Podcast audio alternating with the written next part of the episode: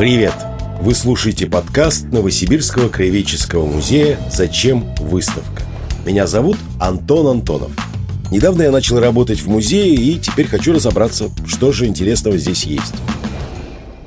Сегодня у меня в гостях Федор Тилков.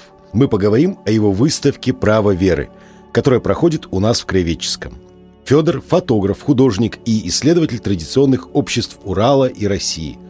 Выставка «Право веры» посвящена одному из них – современным старообрядцам. Здравствуйте, Федор. Здравствуйте. Когда я узнал, что к нам приедет ваша выставка, мне пришлось, если честно, мне пришлось немножечко почитать о старообрядцах, потому что, к своему стыду, я про них не так уж много и знал.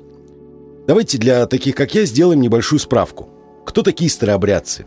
И как правильно вообще говорить, старообрядцы или староверы? Ну, я думаю, что со словом старообрядцы и со словом раскол большинство людей сталкиваются в школе, изучая историю. И ну, просто чуть-чуть повторим коротко, что в середине 17 века патриарх Никон при поддержке, ну, собственно говоря, государственной власти проводит ряд церковных реформ, которые не принимаются некоторым количеством населения, и на одном из соборов такие люди объявляются еретиками, и начинается несколько столетий гонения на людей, которые придерживаются старой веры. И, в общем-то, вот этих людей мы сегодня и называем старообрядцами или староверами которые до сегодняшнего дня в той или иной форме вот сохранили древнерусскую обрядовую культуру. Спасибо. А, насколько я знаю, а, вообще вот это вот э, лишение статуса еретиков старообрядцев произошло только в 1970-х годах. В 71 году. 71 да, году. До этого времени они считались э, господствующей церковью, еретиками, и с них была вот снята анафема в 71 году только. Но тут еще важно сказать, что э, старообрядчество как целого явления такого, ну, можно сказать, не существует. То есть это совокупность различных течений, именуем еще толками или согласиями. И грубо их можно разделить на две половины. Поповские согласия и беспоповские. Что называется поповскими, ну, понятно. То есть э, это течения, у которых есть своя иерархия, э, есть священник, и, в общем-то, службу ведет священник. То, что касается беспоповцев, тут ситуация сложнее, они делятся еще на несколько, наверное, таких более мелких ветвей, но в целом Э, суть сводится к тому, что службу ведет мирянин, наставник, который избирается вот общиной для этих целей. Скажите, пожалуйста, как, э, как вообще получилось, что вы заинтересовались этой темой и получился вот этот проект? Меня часто спрашивают этот вопрос. Я могу несколько только причин назвать, но по большому счету все это не причины. Главная причина это какой-то э, неудержимый интерес э, к этой теме, который я не могу объяснить. Если попытаться э, выявить, почему это там интересно и важно, то я могу ответить, что, например, ну, в Новосибирске я узнал, что тоже, а на Урале еще раньше старообрядцы это ну, практически основное население, да, Среднего Урала точно до какого-то времени, потому что а, когда строились в 17 веке заводы уральские, первые, кто а, стал работниками, кого призвали горнозаводские власти, это были старообрядцы. Наверное, слышали такое слово «киржаки». Это вот как раз э, в одну из выгонок из Нижегородской области, из реки Керженец, э, была такая большая волна переселения староверов, и, в общем-то, вот с тех пор это слово «киржаки» стало неким синонимом старообрядчества. Э, на Урале их до сих пор очень много, и тема старообрядчества, она как бы так в воздухе витает, да, то есть слышно там какие-то мифы, ходящие стереотипы о том, что вот это такие закрытые люди, там кружки не дадут попить или там дадут, потом выбросят. Ну, в общем, стереотипы про суровых людей, малообщительных. Это первое. Второе, что мы сейчас живем в такую как бы эпоху глобализации, да, и, в общем-то, мы в городе уже люди такие мультикультурные. Мы признаем то, признаем все, э, взяли чуть-чуть отсюда, оттуда. И очень интересно было, как э, в таком мире чувствует себя традиционное общество, как им удается э, сохранить свою культуру, традиции и при этом оставаясь частью да, вот этого всего процесса глобализации. Вот, и старообрядцы очень хорошая как бы иллюстрация этого дела. И еще одна причина том, что ну, как бы старообрядцев достаточно много, да, и мы как бы живем и, в общем-то, ничего про это особо не знаем, хотя этих людей по разным подсчетам от 2 до 6 миллионов там, ну, как бы в стране. Плюс еще огромное количество миграции было в связи с, там, с давлением власти на староверов. И за пределами нашей страны живет множество общин русских старообрядцев, которые строят такую альтернативную родину у себя где-то там в новом месте. Насколько я читал, в, на пяти континентах и в 20 странах есть э, старообрядческие общины русские – Э, это достаточно интересная тоже тема, и сейчас, э, опять же, насколько мне известно, очень многие э, старообрядческие семьи из Боливии, из Бразилии переезжают на Дальний Восток по вот, программе переселения. Угу. Насколько это будет удачно, насколько это будет интересно, естественно, покажет время. Хорошо, спасибо вам большое за ответ. Скажите, а вот вообще сами фотографии, все фотографии на выставке, они черно-белые и выполнены в таком определенном э, стиле и создают ощущение такой старинной немножечко фотографии, да, э, это сделано специально и вообще есть ли какой-то вот символизм в том, что вы что-то в это вкладывали? Да, да, конечно. Ну, то есть такая техника была выбрана для того, чтобы ну, подчеркнуть основную мысль э, преемственности традиций, да, то есть мне хотелось показать, что у этих сюжетов как бы нету конкретного времени, да, то есть э, это могло происходить там сто лет назад, может происходить и сегодня, только если вы там сильно всмотритесь в фотографии, вы можете там обнаружить там какой-нибудь адидасовский костюм на ком-нибудь или какие-нибудь надписи. Ну, то есть это тоже для меня такая своеобразная игра, когда ты смотришь вроде бы на какое-то старинное изображение, вглядываешься и находишь в нем ну, какие-то знаки времени. Э, это первое. Второе, Э,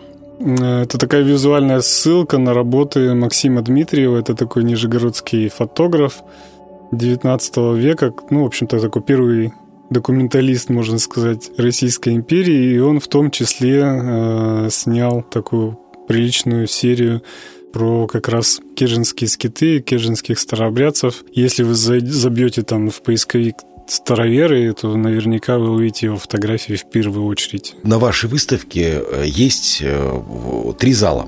И в каждом из них своя отдельная тема. Э, быт старообрядцев, домашние дела, дела семьи, потом церковь, и там, где все события происходят в церкви, и еще один зал – это уход от мирских дел, то есть это скиты и кладбища. А почему для выставки выбрали именно эти три темы? Ну, это кураторское решение прежде всего, да, то есть, ну, конечно, мы его вместе согласовывали, но это такое, а, вообще это очень любопытно, когда один и тот же проект э, достается в руки разным кураторам, и получается всегда разный результат, так или иначе. То есть один и тот же материал можно пересобрать совершенно в разных э, формах, если он большой. То есть это обусловлено было и помещениями, и, собственно говоря, тем, что мы хотели как-то структурировать, да, материал. Вот, а вообще внутри себя я как бы делю проект э, прежде всего на фотографическую часть и на текстовую, да, то есть фотографии и интервью, потому что случается так, что с некоторыми общинами или с некоторыми людьми, ну, как бы сделать фотографии ну, невозможно, да, то есть они категорически отказываются. Но есть возможность поговорить. Э, это первое. И второе, интервью для меня очень важны тем, что Э, мы узнаем как бы новейшую историю борьбы за веру. То есть э, право веры, оно потом называется, что это люди, которые на протяжении всей своей истории боролись за права верить так, как делали их предки, только, например, там до 19 века это было давление российской власти, которая, Российской империи, которая этого ослабевала, то усиливалось потом. Э, ну и это хорошо изучено историками, например. А вот период советский, очень мало исследован, и мне очень хотелось как раз а, со своими героями говорить о том, как их семья пережила советский период. 30-е годы, военные, хрущевские, э, что происходило в 90-е и что делается сегодня с ними.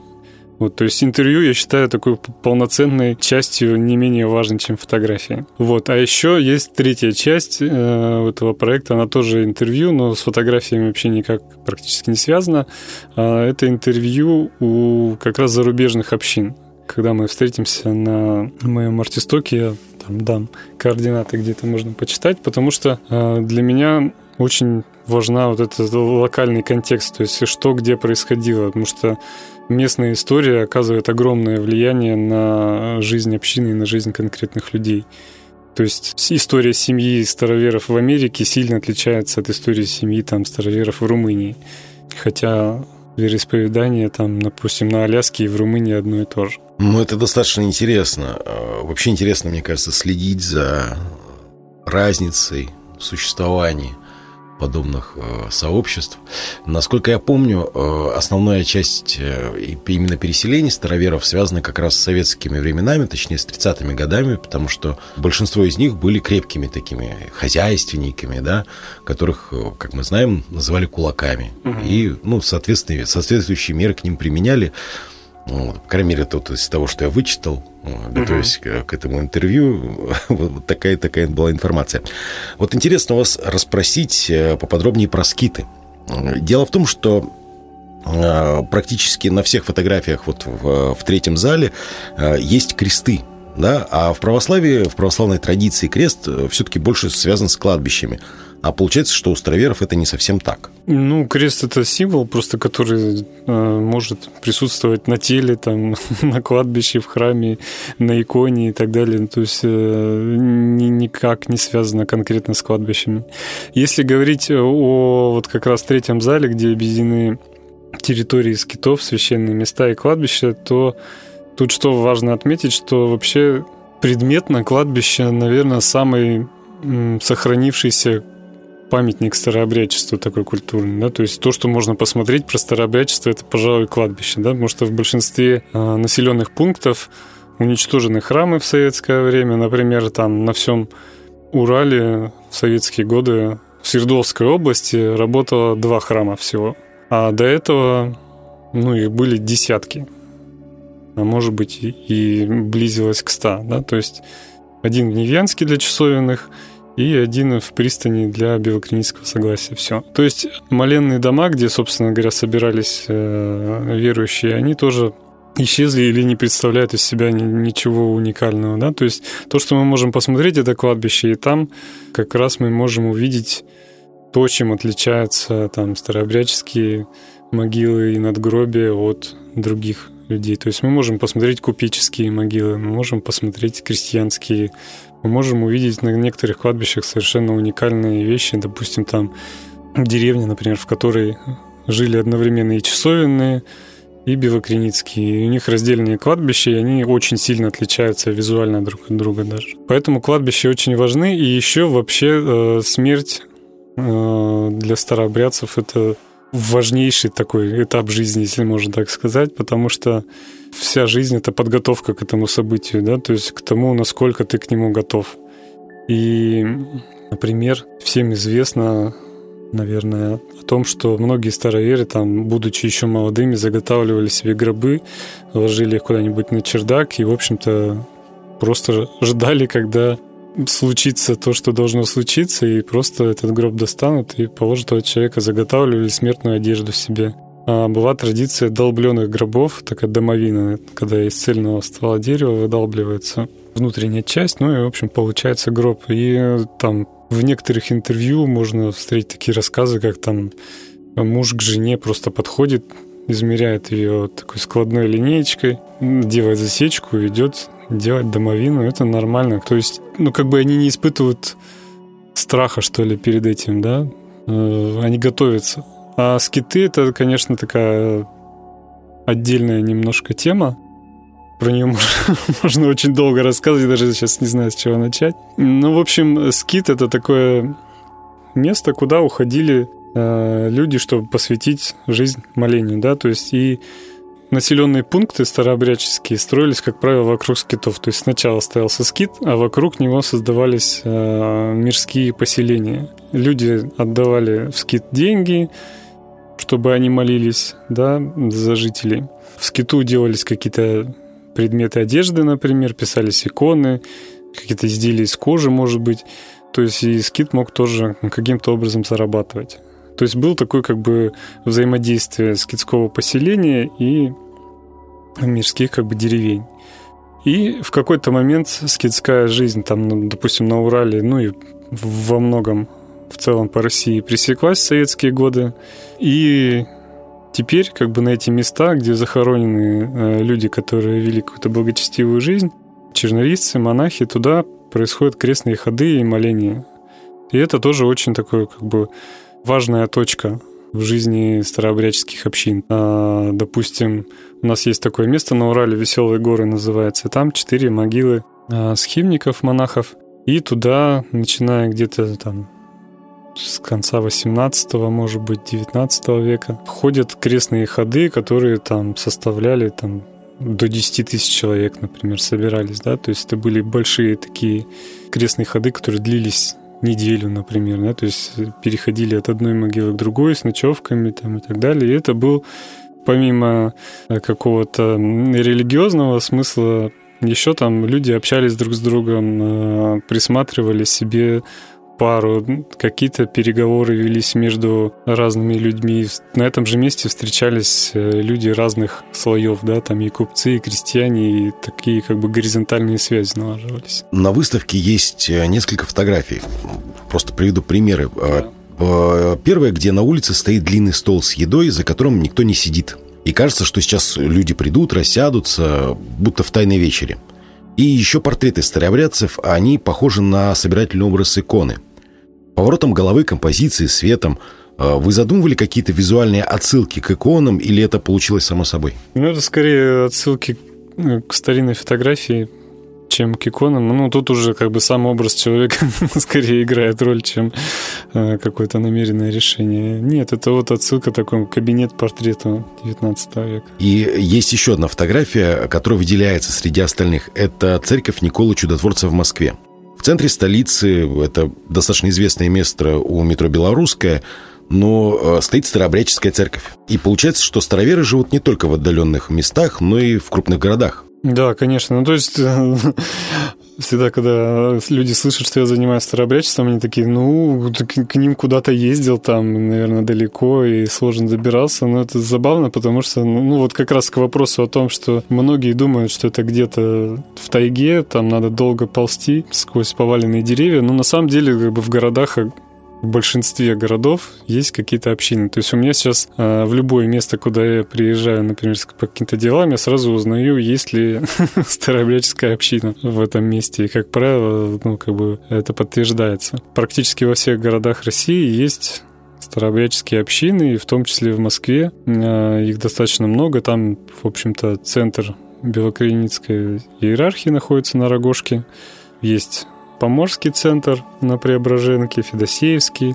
Ну, в общем, вот э, и большинство моих съемок как раз они происходили в городах или там в крупных поселках. Что касается как раз вот старообрядцев, которые где-то живут далеко, то мне кажется, и численно их, видимо, меньше, чем те, кто проживает сейчас в городах и каких-то населенных пунктах хорошо доступных.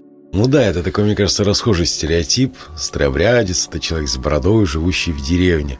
А если вспомнить изначальную историческую да, э, тему, что в, до революции в России 70% купечества – это были старообрядцы. Такого крепкого, богатого купечества. То есть очень такие состоятельные люди, те же Морозовы, да, это старообрядческая династия и так далее. Ну вот, например, на Урале там в 18-19 веке были населенные пункты, где не было ни одного храма господствующей церкви, вот, и жили исключительно старообрядцы. И из этого э, выросло то, что мы имеем сегодня. А у нас на выставке можно послушать интервью с разными старообрядцами. На, насколько я знаю, это очень закрытые люди. Вы как-то специально налаживали контакт с ними или они сами хотели рассказать истории своих семей? Ну, как я уже сказал, что есть разные течения в старообрядчестве. Есть более-менее открытые, как правило, это поповцы. Есть более закрытые беспоповцы, особенно часовенное согласие. Вот, и ко всем нужен разный подход, и это разный уровень сложности. Как правило, это такая, такой способ работы. То есть ты кого-то узнал, и потихонечку через того, кого ты узнал, добиваешься там э, связи еще с кем-то, потом через них еще с кем-то. И вот такая как бы рекомендация от знакомых им людей, она дает тебе дальнейший пропуск в новые места, какие-то в новые общины. То есть это такое как бы сарафанное радио и рекомендация. Но я думаю, что можно прийти и с улицы, но это будет чуть-чуть сложнее. Чуть сложнее и дольше, наверное, да, я думаю, это же... Ну, да, опять, опять же, все встроится в ту же самую схему, да, познакомился с одним, с другим и так далее. Да, да, да. То есть это как, как в любом закрытом сообществе. Да, но тут как бы закрытость, она имеет там массу причин. Во-первых, историческая память, во-вторых, э, есть такая э, начавшаяся в 80-е, наверное, годы история с воровством икон, грабежом там в моленных и церквях. И, в общем, многие боятся именно этого. То есть, что придешь и сфотографируешь тут иконы, и там люди потом придут и ограбят. Таких историй в интервью я слышал массу просто. Я смотрел интервью вот э, в разных документальных проектах о староверах, и у меня возникло ощущение, что, в принципе, само это сообщество достаточно закрыто по, ну, изначально, да, то есть по вот, по вере, можно сказать, то есть это сама вера такая, там так задумано, да, немножечко зак- закрытым, замкнутым сообществом жить, вот. А, немного такая отсылка к э, старинным временам, когда вот те, ну. кого я вижу, тем не родня, а остальные как бы чужие. Какая-то такая немножечко история. Ну да, тут много факторов. А, и еще один пример э, про веселые горы и про закрытость. Там э, в 20-е годы веселые горы снимали люди на, на видео и на фото.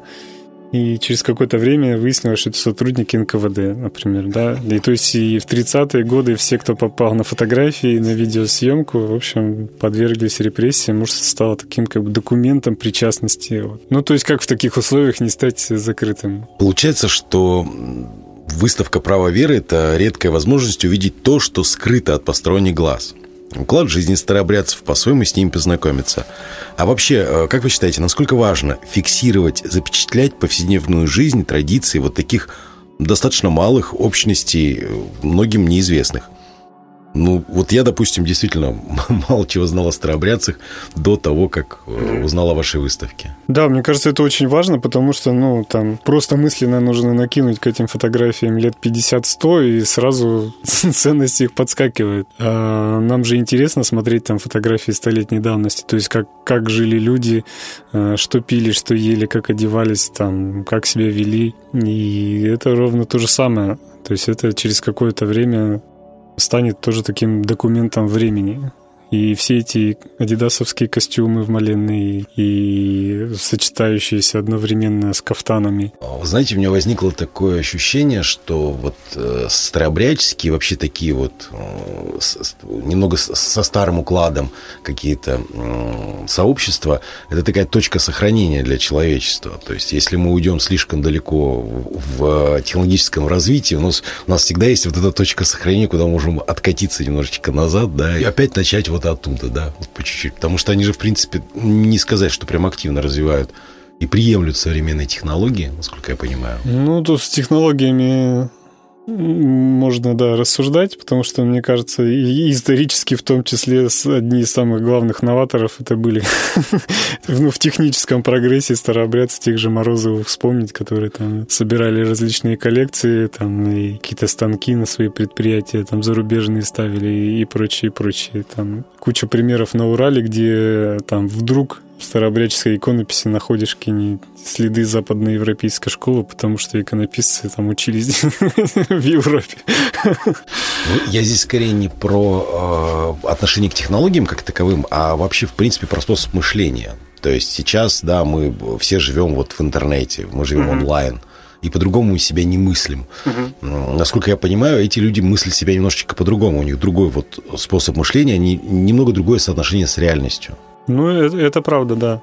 Ну, кстати, э, возвращаясь к причинам, это тоже одна из причин. Это такой как бы э, я думаю там про себя, и многие тоже думают про себя. Я русский человек, да, а что это вот значит э, в современном мире? Совершенно же непонятно, да, как бы, потому что у меня там куча кровей намешана. Вот я русский или я не русский. И интересно было найти вот точку, кто вот те русские на сегодняшний день и староверы, мне кажется, это вот как раз а, в этом смысле самые русские среди русских, потому что они сохранили в том числе какие-то языковые особенности, да, потому что ведется служба на церковно-славянском. Вот, сохранился костюм хотя бы в виде э, моленной одежды, сохранились какие-то традиционные ценности. Вот, сохранилось пение древнерусское.